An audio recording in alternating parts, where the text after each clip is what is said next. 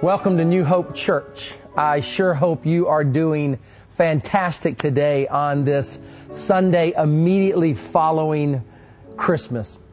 You know, many, many months ago when we started planning out this Christmas party theme, a party fit for a king that we've been in and we're bringing closure to today, when I presented it to the worship arts ministry, we quickly just started thinking about how this series could break down. We thought the first Sunday could be the planning of the party because we all know and we've all had parties and the first thing you have to do is you have to plan for a party. Then the second thing we thought about was the invite list, and that was the second Sunday of this installment when I talked about the need and the call of the church to invite any and everyone to this party fit for a king. Then, of course, the third installment was our Christmas Eve services, over 30 of them at all of our different campuses.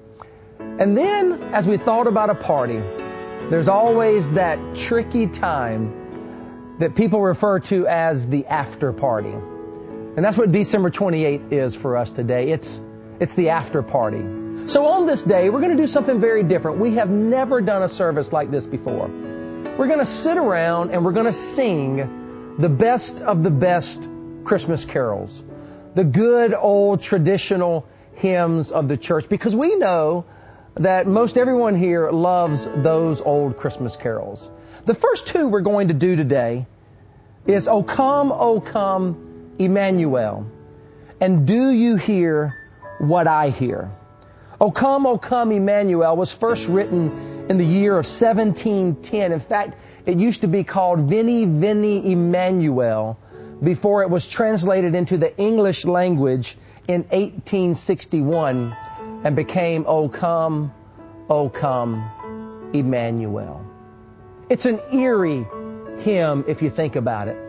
It recalls ancient Israel crying out that the Emmanuel, the God with us, God incarnate, in the birth of Jesus would come and draw near. And they were crying out because they were living in dire straits. These were difficult times for the people of ancient Israel. And Jesus came, He delivered, and we still sing this hymn today, Oh come, oh come. Have you ever wondered why we still sing this hymn? Here's why. The true meaning of Advent, which is all about the coming of Christ, has a twofold meaning. As Christians, we celebrate the first time He came 2,000 years ago. But as Christians, we also realize that Christ will come again. And so we live in this precarious time between the times. We live as Christians between the first Advent and the second Advent. And I don't know about you, but as I've watched the events of particularly America lately, I have that same yearning, that same crying out for Christ to come again. And then if I just widen it a little bit and I look out across the globe, I have that same yearning as well. I think of, I think of things here in America like Ferguson, Missouri. I think of the situation in New York City. I, I look at people these days, even as I'm shooting this video for you weeks before Christmas, and I'm watching people wear shirts that say, I can't breathe or hands up. And I understand there's many, many layers to this, and I understand that we don't know all the facts, but here's what I do know. Our world is in desperate need of Jesus Christ. If I broaden it a little bit more, I look at the wars that are breaking out around the world. I think about ISIS and what continues to happen there. And I, like ancient Israel, and I'm guessing maybe you, you long for God to come and put an end to it all. I'm reminded of the words in Scripture. In the Old Testament, the prophet Amos would declare this in chapter 5, verses 18 and following. And listen to the cry of the prophet. But then listen to the answer that God would deliver. Verse 18, Woe to you who long for the day of the Lord. Why do you long for the day of the Lord? That day will be darkness, not light. It will be as though a man fled from a lion only to meet a bear, as though he entered his house and rested his hand on the wall. only to have a snake bite him. Will not the day of the Lord be darkness, not light? Very interesting at Christmas time when we celebrate Jesus as the light of the world. The prophet is talking about darkness in the midst of judgment and the day of the Lord. Verse 21, powerful word for the church today. Listen to this. I hate, I despise your religious festivals. What a word for the church today. Your assemblies are a stench to me. Even though you bring me burnt offerings and grain offerings, I will not accept them. Though you bring choice fellowship offerings, I will have no regard for them. Away with the noise I will not listen to the music of your harps. And then in verse 24, the prophet turns it and he says this, but let justice roll on like rivers. Some translations say peace. Let peace and justice roll on like a river. Righteousness like a never failing stream. You see, the message of Christmas, the first Advent, and the longing for the second Advent really does come to this.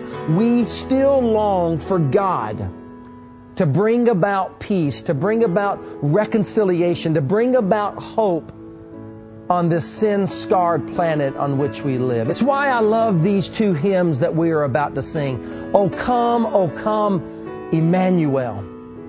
We still, as a people of God, yes, we celebrate the birth of the first king, but we still long for the coming of that same king a second time because this world is still in desperate need of a savior. It is still in desperate need of peace. Which is why I love those powerful lyrics in the second Christmas carol that we will sing. Do you hear what I hear? Pay close attention when we get to that part of the song where the songwriter says, pray for peace people. Pray for peace people everywhere.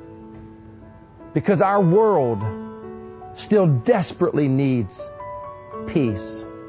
And haven't we seen those kinds of cries for peace and hope in the midst of the United States of America. As we've seen the situation in Ferguson, Missouri with Michael Brown and Eric Garner in New York City and actually many other things now being highlighted by the media. And it doesn't really matter what you believe about all of that. There are many different layers and there are people on all sides of the spectrum. Here is what I know that I know. Our problem in America is not ultimately a skin problem. Our problem in America, as it has always been, is actually a sin problem. And those aren't my words. Those are the words of Benjamin Watson, a professional football player who actually posted an article on his Facebook that you might have seen. It went viral. He responded to what's going on in America right now, and I thought I would actually read what this brother said. He said this on November 25th at 9 p.m., just a little over a month ago. At some point while I was playing or preparing to play Monday night football, the news broke about the Ferguson decision. After trying to figure out how I felt, I decided to write it down. Here are my thoughts. He says, I'm angry. I'm angry because the stories of injustice that have been passed down from generation to generation seems to be continuing before our very eyes. He said, I'm frustrated because pop culture, music and movies glorify these types of police citizen altercations and promote an invisible attitude that continues to get young men killed in real life, away from safety movie sets and music studios. He says, I'm fearful because in the back of my mind, I know that although I'm a law abiding citizen, I could still be looked upon as a threat to those who don't know me. So I will continue to have to go the extra mile to earn the benefit of the doubt. He says, I'm embarrassed because the looting, the violent protests, and the law breaking only confirm in the minds of many, validate the stereotypes and thus the inferior treatment. He said, I'm sad. I'm sad because another young life was lost from his family. The racial divide has been widened. A community is in shambles Accusations, intensity, hurt, and hatred are boiling over. And we may never know the truth of what happened that day. Mr. Watson said, I'm sympathetic. I'm sympathetic because I wasn't there, so I don't know exactly what happened. Maybe Darren Wilson acted within his rights and duty as an officer of the law and killed Michael Brown in self-defense, like any of us would in that circumstance. Now he has to fear the backlash against himself and his loved ones when he was only doing his job. What a horrible thing to endure. Or maybe he provoked Michael and ignited the series of events that led to him eventually murdering the young man to prove a point. He says, I'm offended. I'm offended because of the insulting comments I've seen that are not only insensitive but dismissive to the painful experience of others. I'm confused because I don't know why it's so hard to obey a policeman. You will not win, he says. And I don't know why some policemen abuse their power. Power is a responsibility, not a weapon to brandish and lord over the populace. Just a few more paragraphs. Our brother says, I'm introspective. Because sometimes I want to take our side without looking at the facts in situations like these. Sometimes I feel like it's us against them. Sometimes I'm just as prejudiced as people I point fingers at. And that's not right. How can I look at white skin and make assumptions but not want assumptions made about me? That's not right. I'm hopeless. Hear those words, church. He says, I'm hopeless. Because I've lived long enough to expect things like this to continue to happen when I'm not surprised and at some point my little children are going to inherit the weight of being a minority and all that it entails. Next he says, I'm hopeful. He says, I'm hopeful because I know that while we still have race issues in America, we enjoy a much different normal than those of our parents and grandparents. I see it in my personal relationship with my teammates, my friends and mentors, and it's a beautiful thing. Last paragraph, and please don't miss this. He says, I'm encouraged because ultimately the problem is not a skin problem, but it is a sin problem. Sin is the reason we rebel against authority. Sin is the reason we abuse our authority. Sin is the reason we are racist, prejudiced, and lie to cover over our sins. Sin is the reason we riot, loot, and burn. But I'm encouraged because God has provided a solution for sin through His Son Jesus. And with it, listen to me church, with it a transformed heart and mind one that's capable of looking past outward and seeing what's truly important on the inside of a human being. The cure for the Michael Brown, Trayvon Martin, Tamir Rice, and Eric Garner tragedies is not education or exposure. It's the gospel. So finally, I'm encouraged, Benjamin Watson says, because the gospel gives mankind hope. That is what Christmas is all about. In the midst of our after party, when in some senses the world is very much changed, but in other senses we still have a long way to go. And so we gather today in the house of God to celebrate the hope of the gospel, the hope of the gospel that Jesus has come. Christmas has occurred. A Savior has been born. And while we celebrate, we still long for ultimate peace in which all humanity will dwell together under the lordship of Jesus Christ as we celebrate the ultimate once and for all reigning King, hope of the world. So let's sing about it, church. And as we do, let us reflect upon these words of scripture and of our brother Benjamin Watson, who I believe nailed exactly the problems we see in our world today. It is not a skin problem. It is a sin problem. And we have experienced one who has taken that sin problem away, nailed it to a cross, and will come again one day. Let us worship the King of Kings.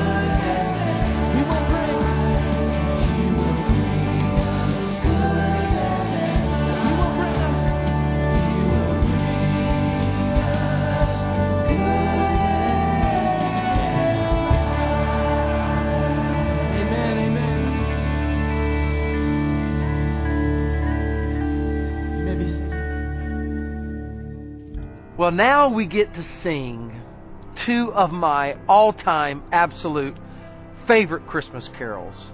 I'm talking about Silent Night and Oh Holy Night. And so I thought it would be cool if we came out into the beautiful night air and thought about these two powerful hymns. And I love when you get to Luke chapter 2 and you read about the Christmas story, you actually see that it unfolded at night. Why don't you settle in and let me read that old favorite Christmas story over us today? In Luke chapter 2, the Bible says this In those days, Caesar Augustus issued a decree that a census should be taken of the entire Roman world. This was the first census that took place while Quirinius was governor of Syria, and everyone went to their own town to register. So Joseph went up from the town of Nazareth in Galilee to Judea, to Bethlehem, the town of David, because he was belonging to the house and the line of David. He went there to register with Mary, who was pledged to be married to him, and was expecting a child. While they were there, the time came for the baby to be born, and she gave birth to her firstborn, a son. She wrapped him in cloths and placed him in a manger because there was no room for them in the inn. And there were shepherds living out in the fields nearby, keeping watch over their flocks at night.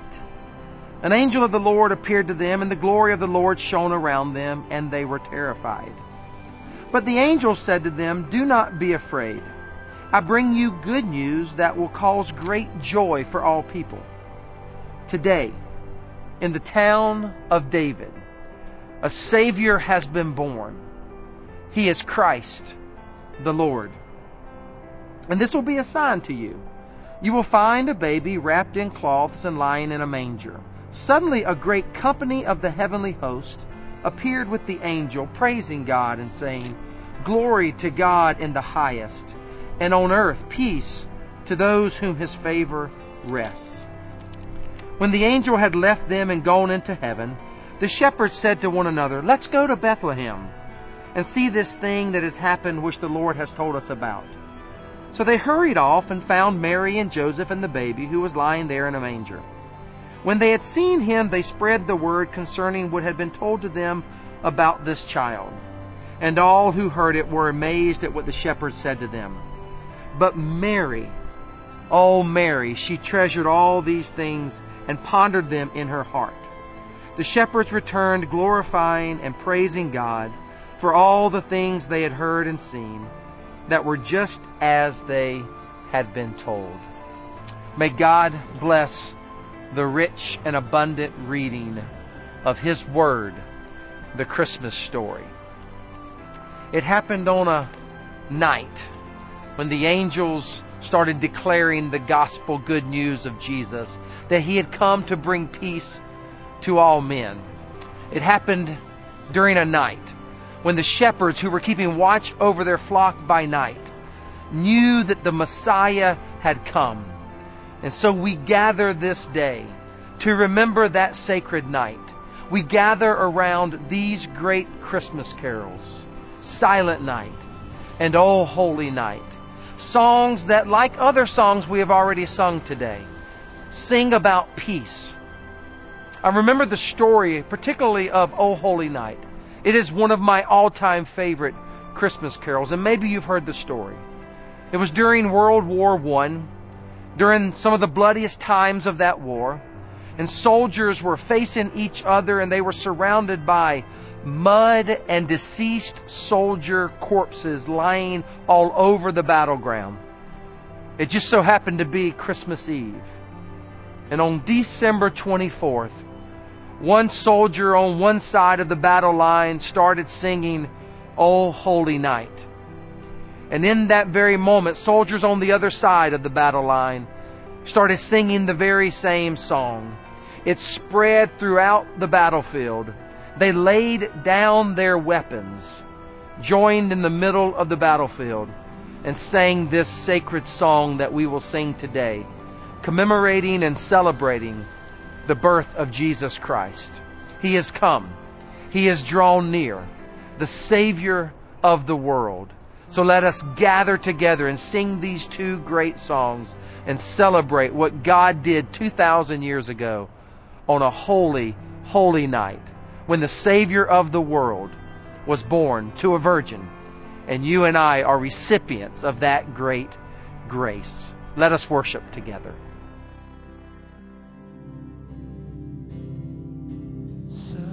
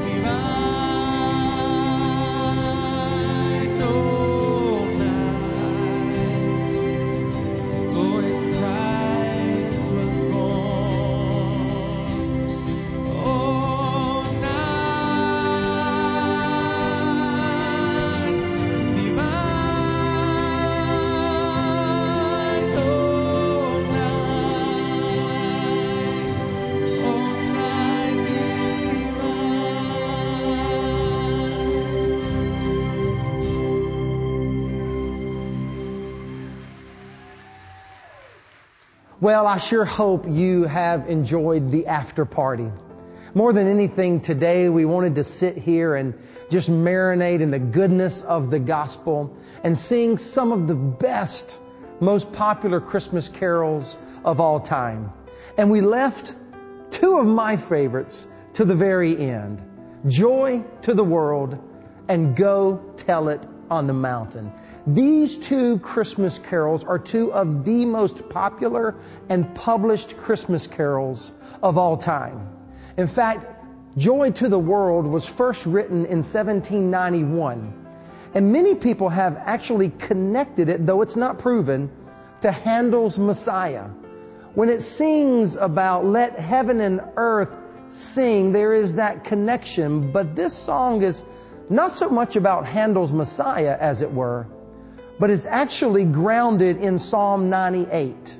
The writer of the old song referenced Psalm 98 and made it clear that this song was all about these words in Holy Scripture. Listen in. Sing to the Lord a new song, for He has done marvelous things, church. His right hand and His holy arm, they have worked salvation for Him. The Lord has made his salvation known and revealed his righteousness to the nations. He has remembered his love and his faithfulness to Israel. All the ends of the earth have seen the salvation of our God. Let me connect the dot here. Remember earlier in the service when I read from Amos 5 and the prophet kind of talked about some gloom and doom and darkness? Well, Psalm 98 is setting the record straight, letting us know that ours is a God of victory. The Bible says this in verse 3. He has remembered his love and his faithfulness to Israel. All the ends of the earth have seen the salvation of our God. Shout for joy to the Lord, all the earth. Burst into jubilant song with music. Make music to the Lord with the harp with the harp and the sound of singing, with trumpets and the blast of the ram's horn. Shout for joy before the Lord the King. Let the sea resound and everything in it, the world and all who live in it. Let the rivers clap their hands. I love that imagery. Let the rivers, and I would say today, the people of God, clap their hands. Let the mountains sing together for joy. Let them sing before the Lord for he comes to judge the earth. He will judge the world in righteousness and the peoples with equity. What a great song for us to wrap up this service with. Joy to the world. And then we're going to end it with go tell it on the mountain. You see, church, this news is too good to hold to ourselves. This is a message that has to be told. This is a message that has to be proclaimed and declared from the mountaintops, from the workplaces, from the neighborhoods, from the apartments, from the malls, wherever you may be. Let us go forth from this service today and tell it. Tell of the good news of Jesus Christ, the gospel message, and listen to me, a place called the church where any and everyone can come, regardless of skin color, regardless of socioeconomic level, regardless of what you did last night, regardless of what you will do tomorrow. The church is a place for any and everyone to come and hear the gospel news of Jesus Christ. So as you leave this church today, here at Central Campus, as you walk through the rotunda and you head out of those doors, at all of our other campuses, as you walk through the lobby and you head out of the doors and you go into the parking lots and you get into your cars, on your motorcycles, whatever the case may be, and you ride away. Imagine with me what 2015 could be like if the people becoming known as New Hope Church were to take this message seriously and literally go tell it on the mountains and proclaim it to any and everyone and invest in people and invite them to a place called New Hope Church. I'm telling you, it's enough to put chills up and down my spine. I can only imagine what the future could be for this church if we would actually live out what we are about to sing. So what do you say we do both? What do you say we sing these two songs with great gusto and energy and excitement? And what do you say we actually do what we sing about? Let's go invest. Let's go invite. Let's go tell everybody about Jesus and His church that we love so much. Hey, once again, Merry Christmas and Happy New Year.